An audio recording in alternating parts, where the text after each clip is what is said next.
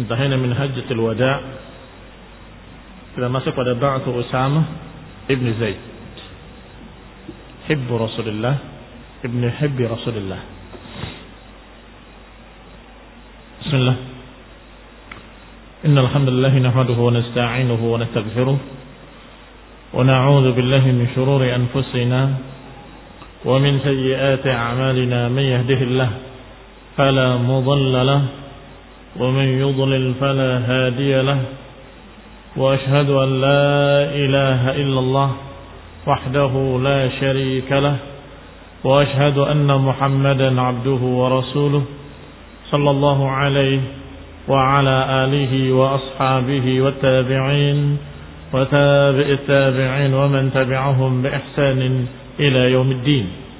يا أيها الذين آمنوا اتقوا الله حق تقاته ولا تموتن إلا وأنتم مسلمون. يا أيها الناس اتقوا ربكم الذي خلقكم من نفس واحدة وخلق منها زوجها وبث منهما رجالا كثيرا ونساء واتقوا الله الذي تساءلون به والأرحام. إن الله كان عليكم رقيبا. يا أيها الذين آمنوا اتقوا الله وقولوا قولا سديدا يصلح لكم أعمالكم ويغفر لكم ذنوبكم ومن يطع الله ورسوله فقد فاز فوزا عظيما.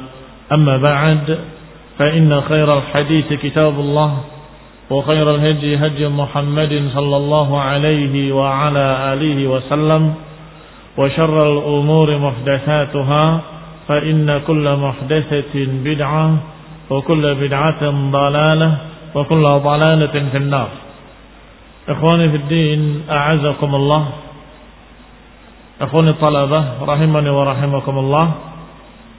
Kita selesai kemarin dari pembahasan Hajjatul Wada' dan berisi tentang khutbah Rasulullah sallallahu alaihi wa ala alihi wasallam yang sangat bagus yang berisi prinsip-prinsip dari din dan pesan-pesan Rasulullah SAW karena khutbah ini dikatakan khutbatul wada' sebagaimana hajinya hajjatul wada' haji perpisahan. Maka khutbahnya juga khutbah perpisahan. Yang berikutnya dibahas dalam kitab kita Tahdhibus Sirah adalah ba'tu Usamah ibn Zaid. Diutusnya pasukan أسامة ابن زيد ابن الحارثة. تنجري فلسطين كفلسطين بركات ابن إسحاق رحمه الله. ثم قفل رسول الله صلى الله عليه وعلى آله وسلم. فأقام بالمدينة بقية ذي الحجة والمحرم وصفرًا. Kemudian Rasulullah SAW pulang dari Mekah. Tadi haji wada di Mekah. Kemudian beliau pulang ke Madinah. Fa'aqama bil Madinah dan beliau tinggal di Madinah menghabiskan bulan Dhul Hijjah, kemudian dilanjutkan bulan Muharram sampai bulan Safar. Wa daraba 'ala an-nasi ba'tan ila Syam. Dan Rasulullah SAW mempersiapkan dan memerintahkan. Utusan pasukan menuju Syam. Wa amara 'alaihim dan beliau memilih pemimpin untuk memimpin pasukan tersebut. Seorang anak muda. Masih berumur 17 tahun. Atau kurang lebih 17 tahun. Yang bernama Usamah ibn Zaid radhiyallahu taala anhuma. Semoga Allah meridhai keduanya. Usamah seorang sahabat anaknya Zaid ibn Harithah juga seorang sahabat. Bahkan sahabat yang istimewa yang dicintai oleh Rasulullah sallallahu alaihi wasallam. Sehingga dijuluki dengan julukan hibbu Rasulullah ibni hibbi Rasulullah kecintaan Rasul anaknya kecintaan Rasul karena Zaid bin Harithah Bapak beliau adalah seorang yang diangkat sebagai anak beliau ketika masih kecilnya. Budak yang dimerdekakan kemudian dijadikan sebagai anak. Bahkan beberapa orang-orang Arab memanggilnya Zaid bin Muhammad. Memanggilnya Zaid bin Muhammad asalnya sampai turun ayat yang melarang. Turun ayat yang menyatakan ud'uhum li'abaihim. Panggillah mereka dengan nama bapak-bapaknya. Jangan kepada bapak angkatnya. Dan Rasulullah SAW menyatakan bahwa Rasulullah SAW dikatakan maka Rasulullah aba ahadin min rijalikum. Bahwa Rasulullah SAW bukan bapak salah seorang kalian. Artinya bukan bapak salah seorang kalian, termasuk bukan bapaknya Zaid. Maka ud'uhum li abaihim. Panggillah mengikut bapak-bapaknya. Maka kembali Zaid yang tadinya terkenal Zaid bin Muhammad kembali menjadi Zaid ibn al-Harithah radhiyallahu taala anhu. Sedangkan anaknya yang bernama Usamah juga termasuk kecintaan Rasulullah SAW. Sehingga dikatakan hibbu Rasulullah ibni hibbi Rasulullah. Kecintaan Rasul, anaknya kecintaan Rasul. Radhiyallahu taala anhu. Maka dikatakan di sini oleh Ibnu Ishaq dengan kalimat maulahu. Maulahu ini maulanya Nabi sallallahu alaihi wa ala alihi wasallam. Dijuluki maulanya Nabi karena maula maknanya adalah bekas budak yang dimerdekakan. Karena beliau adalah tadinya budak kemudian dimerdekakan, maka dikatakan dengan maula Rasulullah sallallahu alaihi wa ala alihi wasallam. Beliau angkat beliau Usamah ibn Zaid menjadi pemimpin pasukan. Wa amarahu an yuti al-khayla tuqum al-balqa. Diperintahkan beliau untuk memimpin pasukan termasuk pasukan berkuda hingga menginjak bumi Balqa daerah di Syam. Dan termasuk daerah Darum dan itu adalah daerah Palestina Palestina. Diperintahkan untuk berangkat sampai ke sana. Fatajahhazan nasu wa aw'aba ma'a Usamah maka bersiap-siaplah kaum muslimin mempersiapkan perbekalan mereka dan persenjataan mereka wa aw'aba dan berangkatlah seluruhnya. Kalimat aw'aba artinya yastau'ib kulluhum mencakup semuanya berangkat bersama Usama ibn Zaid. Ikut pula bersama pasukan tersebut al-muhajirun al-awwalun Siapa tokoh-tokoh muhajirin? Abu Bakar, wa Umar, wa Uthman, wa Ali, wa ghairuhum. Dan lain-lain dari mereka. Orang-orang besar. Orang-orang mulia. Bahkan orang-orang yang jauh lebih tua. Lebih tua daripada Usama ibn Zaid. Ini azakumullah menunjukkan kehebatan mereka para sahabat ridwanullah alaihim ajma'in. Mereka tidak gengsi dipimpin oleh seorang anak muda. Mereka tidak kemudian menggerutu masa yang memimpin anak kemarin. Tidak. Semuanya ikut di bawah pimpinan Usama bin Zaid. Radiyallahu taala anhum. Dan ini juga menunjukkan bahwa anak-anak muda ketika itu sudah jauh kedewasaannya. Sudah bisa memimpin sudah dipilih oleh Rasulullah SAW sebagai pemimpin pasukan, bukan pasukan kecil, pasukan besar. Karena dikatakan awaba ma Usama. Awaba artinya mencakup semuanya, ikut berangkat bersama Usama ibn Zaid radhiyallahu taala anhu. Berapa? Umur 17 tahun. Siapa di antara kalian yang umur 17 tahun? Hah? Man? Atau 18? Anda? Kam? Anda, anda. Kam? 16, kurang satu tahun. Hah? 17 tahun anak-anak sekarang masih kekanak-kanakan. Ya. Masih main-main sia-sia. Ya. Nggak ada kedewasaan sama sekali. Padahal umur 17 tahun di masa sahabat. Dalam keadaan sudah memimpin pasukan perang, pasukan besar yang di dalamnya ada Abu Bakar, ada Umar, ada Muhajirin, ada Ansar. Dan umur 14, 15, bahkan 13 mereka ingin berangkat jihad. Dan ketika pemilihan pasukan mereka berdiri di atas ujung kakinya. Jinjit. Supaya apa? Supaya kepilih. Bukan lari ketakutan, bukan. Ingin dipilih. Seperti Amr bin Jamuh, seorang anak masih berapa belas tahun, ikut berperang. Dan dia bertanya kepada orang-orang dewasa yang berperang, Ya Am, wahai pamanku, mana yang namanya Abu Jahal? Kata orang tua tadi, sebentar, wahai anak. Nanti kalau datang aku akan tunjukkan. Begitu terlihat Abu Jahal ada dua anak. Salah satunya Amr bin Jamuh. Wahai anak-anak, itu namanya Abu Jahal. Anak-anak, masih 13-14 tahun. Wahai anak-anak, itu namanya Abu Jahal. Maka mereka serta-merta berangkat ingin membunuh Abu Jahal. Dan berhasil dijatuhkan kudanya oleh mereka. Ketika terjatuh,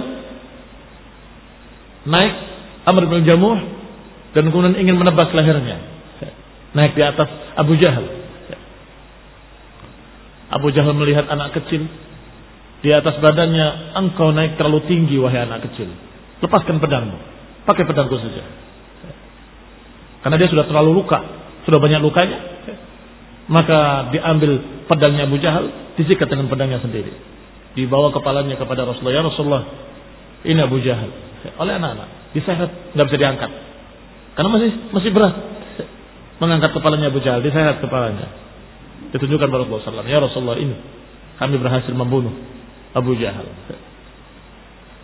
Haula mereka ini adalah anak-anak yang baru besar, tetapi karena mereka dididik dengan agama, dengan din, maka mereka cepat berpikir dewasa bahwa seharusnya saya begini, seharusnya saya begitu.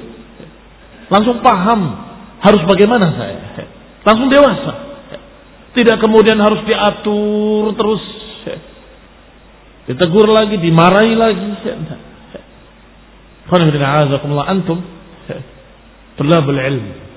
Seharusnya antum adalah orang-orang yang cepat untuk bisa berpikir dewasa. Paham apa yang diwajibkan oleh Allah, apa diperintahkan oleh Rasulullah. Harus jadi seperti apa saya. Jadi anak yang saleh, yang beribadah pada Allah Ta'ala, Nggak usah harus disuruh, dipaksa, disuruh, dipaksa. Itu berarti masih kekanak-kanakan. Kalau mati harus disuruh, dimarahi, dipaksa, berarti masih kekanak-kanakan. Harusnya antum sudah menjadi dewasa. Antum bukan anak SD. Iya kan? Bukan anak SD.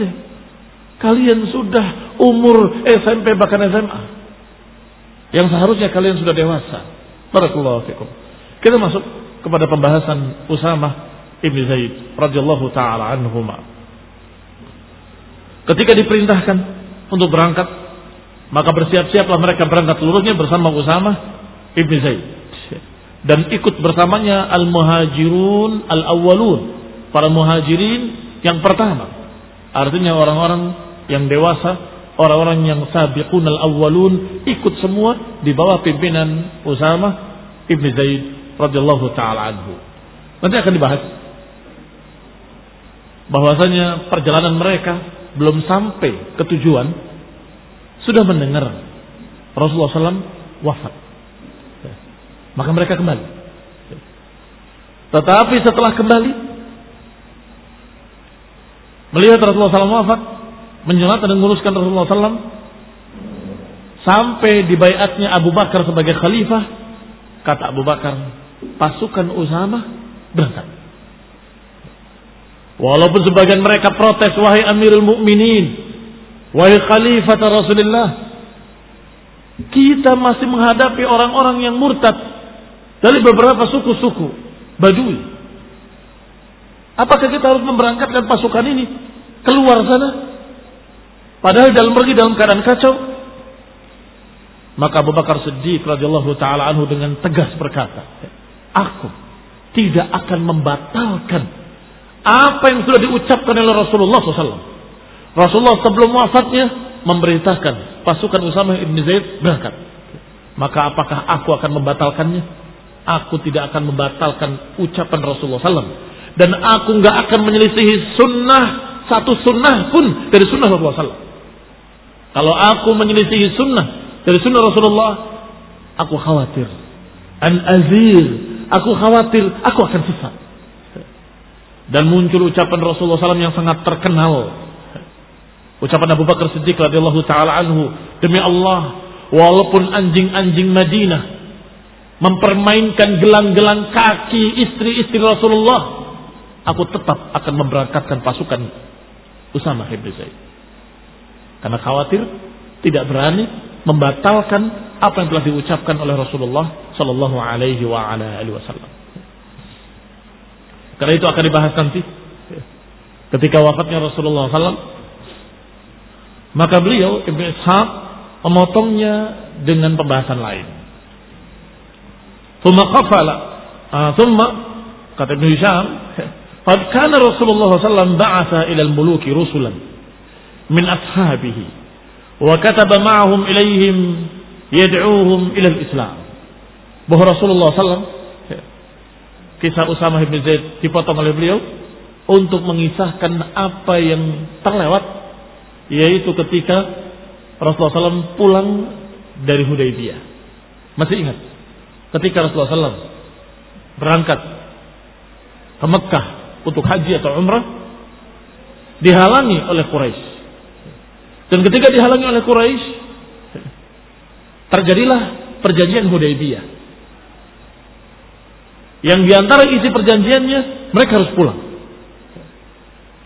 Maka ketika sepulang Rasulullah Sallallahu Alaihi Wasallam dari Hudaybiyah, maka Rasulullah SAW menyatakan bahwasanya aku akan mengutus utusan-utusan ke seluruh raja-raja ke seluruh penjuru dunia. Dan ini menunjukkan bahwa dakwah Rasulullah SAW adalah dakwah yang amah dakwah yang kafah mencakup seluruh bangsa, seluruh negeri, seluruh penjuru dunia. Innama bu'istu ilan nasi kafah kata Nabi. Sesungguhnya aku diutus untuk seluruh manusia. Kembali pada ucapan Ibnu Hisham. Kalau Ibnu Hisham rahimahullah haddatsani man ataq bihi. Menyampaikan kepadaku orang-orang yang aku percaya. An Abi Bakar Al-Hudali meriwayatkan dari Abu Bakar Al-Hudali. Qala balagani anna Rasulullah sallallahu alaihi wa ala alihi wasallam kharaja ala ashabihi data yaumin. Bahwa Rasulullah SAW keluar menemui sahabat-sahabatnya pada suatu hari ba'da umratihi allati sudda anha setelah umrah beliau yang dihalangi Yaumal Hudaybiyah, yaitu pada hari Hudaybiyah. Faqala maka berkata, "Ayuhan nas, wahai manusia, Inna Allah qad ba'athani rahmatan wa kaffatan." Wahai manusia, sesungguhnya Allah telah mengutus aku sebagai rahmat dan juga sebagai kafah. Perhatikan kalimatnya. Rahmatan wa kafatan. Sebagai rahmat untuk seluruh alam. Kafah artinya untuk seluruh manusia. Fala takhtalifu alayya. Maka jangan kalian berselisih atasku. Kama ikhtalafal hawariyun ala Isa bin Maryam. Sebagaimana berselisihnya kaum hawariyun kepada Isa bin Maryam. Maka berkata para sahabatnya bertanya kepada Rasulullah SAW, Kaifa ikhtalafa al-hawariyun ya Rasulullah? Bagaimana berselisihnya hawariyun wahai Rasulullah? Hawariyun adalah penolong-penolong Isa ibni Maryam. Bagaimana mereka berselisih? Qala dijawab oleh Nabi wassalam. Da'ahum ila alladhi da'autukum ilaih. Isa mengajak mereka seperti yang aku ajak kalian kepadanya. Fa'amma man ba'athahu mab'athan qariban faradiya wa salima. Adapun yang diutus oleh Isa ke daerah-daerah yang dekat maka dia ridha dan dalam keadaan selamat. Wa amma man ba'athahu mab'atan ba'idan, adapun yang diutus ke tempat yang jauh, kariha, nggak suka hatinya, nggak ridho. Wajhahu kariha, ini kariha wajhahu. Watasaqala dan berat untuk berangkat. Ya ini berat, tidak sabar, tidak nerima. Fasyaka dzalika Isa ila Allah. Maka Nabi Isa alaihi salam berdoa kepada Allah Subhanahu wa taala mengeluhkan keadaan hawariyun yang diutus tempat yang jauh merasa berat. Fa'asbahal mutataqilun wa kullu wahidin minhum yatakallam bil lughatil ummah allati bu'itha ilaiha. Akhirnya Allah turunkan balasannya pada mereka yang tidak suka, yang merasa berat. Apa itu? asbahal mutataqilun. Akhirnya orang-orang yang merasa berat tadi. Wa kullu wahidin minhum. Dan semua mereka berbicara dengan bahasa umat yang diutusnya. Yang diutusnya ke Mesir bahasa Mesir. Yang diutusnya ke Ibrani bahasa Ibrani. Yang diutusnya ke Arab bahasa Arab. Allati bu'atsa ilaiha. Tidak bisa kembali ke bahasa aslinya ini azakumullah. Demikian keadaan mereka merasa berat akhirnya mereka terpecah-pecah. Faba'atha Rasulullah wasallam rusulan min ashabihi. Maka Rasulullah SAW mengutus sahabat-sahabatnya. Wa kataba ma'ahum kutuban dan menulis untuk mereka surat-surat. Kutuban bukan kitab-kitab tapi surat-surat. Yang semua surat itu dibawa oleh utusan-utusan Rasulullah ke seluruh raja-raja. Ilal muluk yad'uuhum yang berisi dakwah, ajakan yang mengajak mereka kepada Islam. Yad'uuhum fiha ilal Islam yang mengajak mereka padanya ke dalam Islam. Bismillahirrahmanirrahim. Min Muhammadin Rasulullah dari Muhammad Rasulullah SAW ila Raja Fulan ila Malik Fulan ila Malik Fulan. Dimulai dengan kalimat Assalamu ala man ittaba'al huda. Semoga keselamatan bagi yang mengikuti petunjuk. Kemudian disampaikan setelah itu aslim taslam. Masuk Islamlah niscaya engkau selamat ini barakallahu fikum di antara isi suratnya dibawa oleh mereka ke raja-raja. Disebutkan di sini satu persatu. Diutus sahabat Dihyah Ibn Khalifah Al-Kalbi radhiyallahu taala anhu. Diutus kepada raja yang dijuluki kaisar yaitu Malik Rum, raja Romawi. Wa Abdullah ibn Hudafah dan Abdullah ibn Hudafah As-Sahmi diutus kepada Kisra. Kisra adalah raja Persia, Maliku Faris. Wa Amr ibn Umayyah Ad-Damri diutus kepada raja An-Najashi. Dan itu adalah Malikul Habasyah, raja Habasyah. Wabasa Hatib ibni Abi Balta'ah. Diutus Hatib ibni Abi Balta'ah kepada Raja Muqawqis. Muqawqis adalah Raja Iskandariyah. Malik al-Iskandariyah. Dan diutus Amr ibn al-As. As-Sahmi. Kepada Jifar wa Iyad.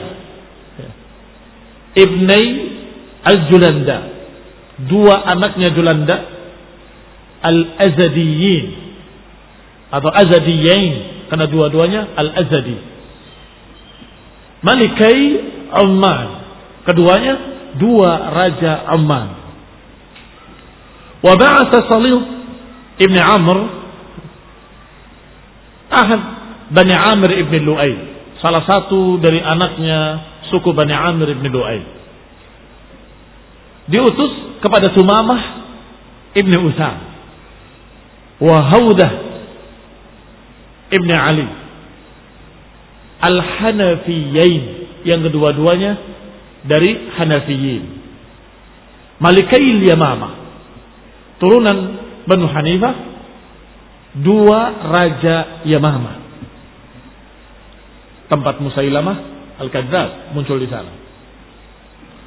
Ba'atha Al-Ala ibn Al-Hadrami diutus beliau kepada Mundir ibn Sawa Al-Abdi Malikul Bahrain Raja negeri Bahrain wa ba'atha Syuja' ibn Wahab Al-Asadi dan kemudian Syuja' ibn Wahab Al-Asadi diutus oleh Rasulullah SAW kepada Al-Harith Ibni Abi Shimr Al-Ghassani. Raja dari Tuqum Syam. Raja dari perbatasan Syam.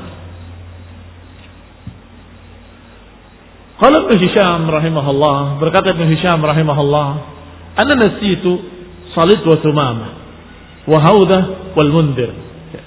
Aku lupa.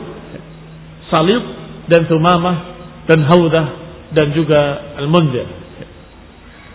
Qala Ibn Ishaq rahimahullah, haddatsani Yazid ibn Abi Habib al-Masr al-Masri annahu wajada kitaban fihi dzikra man ba'atha Rasulullah sallallahu ila al-buldan. Disebutkan oleh Yazid ibn Abi Habib al-Masri bahwa dia mendapati surat. Masih mendapati surat.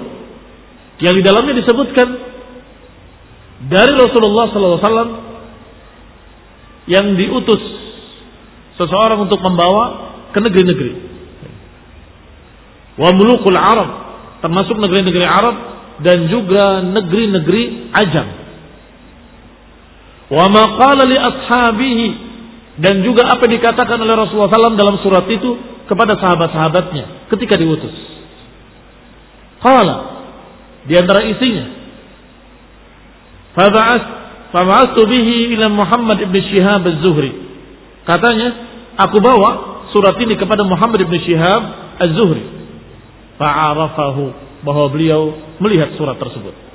Wa fihi yang di dalamnya berbunyi anna Rasulullah SAW kharaja ala ashabihi bahwa Nabi SAW keluar menemui para sahabat-sahabatnya kemudian berkata kepada mereka Inna Allah ba'athani rahmatan wa kafatan Sesungguhnya Allah mengutus aku dengan rahmat untuk seluruh manusia. Fa'addu anni yarhamukumullah. Maka sampaikanlah kepada mereka dariku. Semoga Allah merahmati kalian. Wala taqtalifu alayya.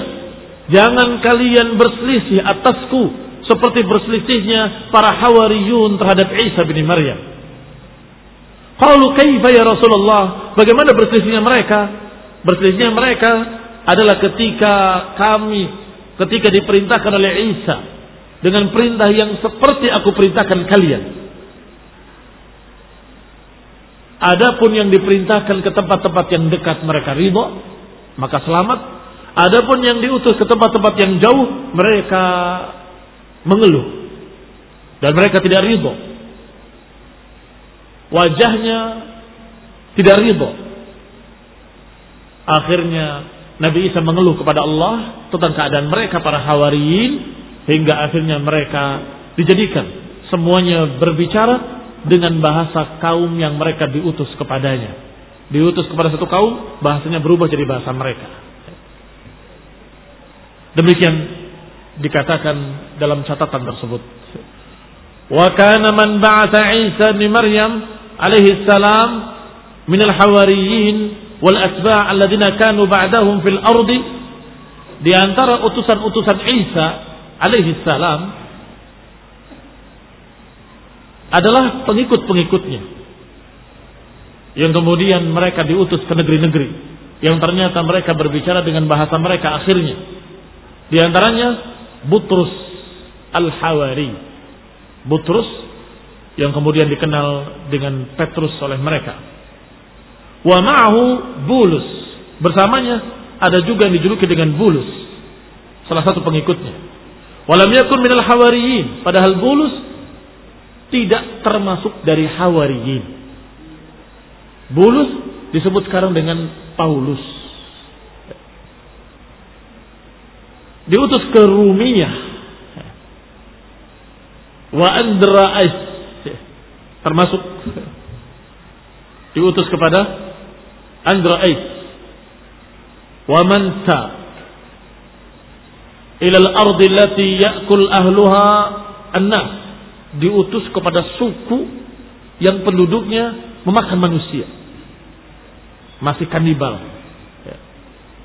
Wa Tumas. Diutus. Thomas itu dikenal oleh mereka sekarang dengan nama Thomas. Ila ardi Babil. Diutus ke Babilonia. Maka akhirnya justru menjadi seperti penduduk Babilonia. Dari negeri Al-Mashriq, negeri Timur. Yang berikutnya Filibus diutus kepada Kertajannah. Filibus yang sekarang disebut oleh mereka dengan Philips. Ya. Wahia Ifriqiyah. Kertajannah adalah daerah di Afrika.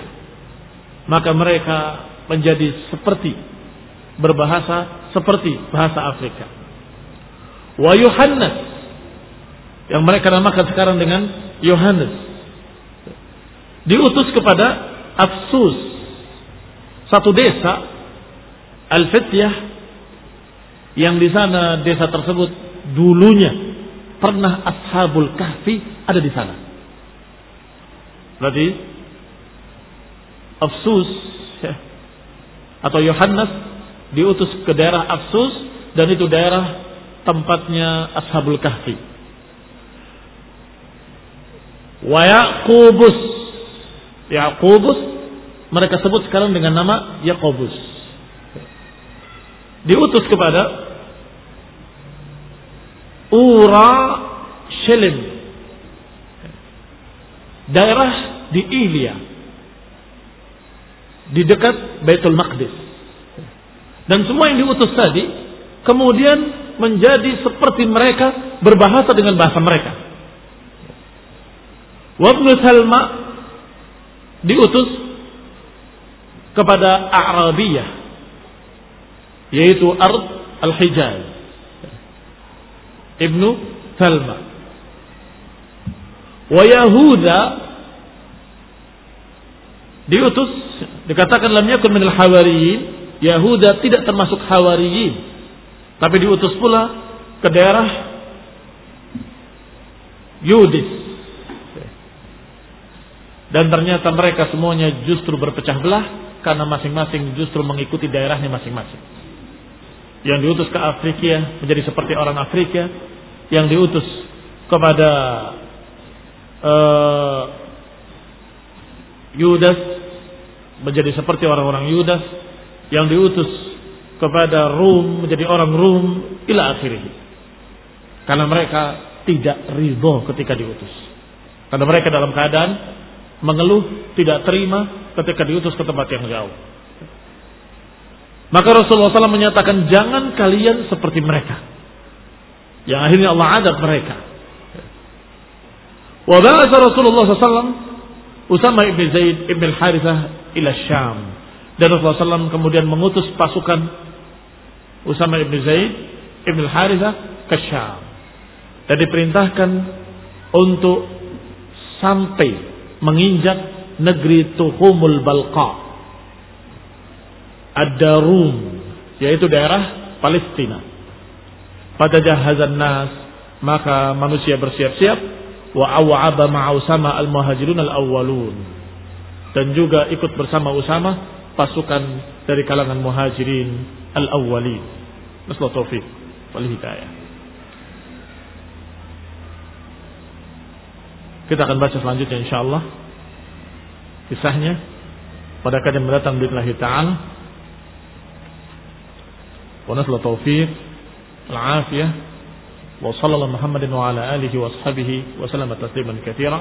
سبحانك اللهم وبحمدك أشهد أن لا إله إلا أنت أستغفرك وأتوب إليك. والسلام عليكم ورحمة الله وبركاته.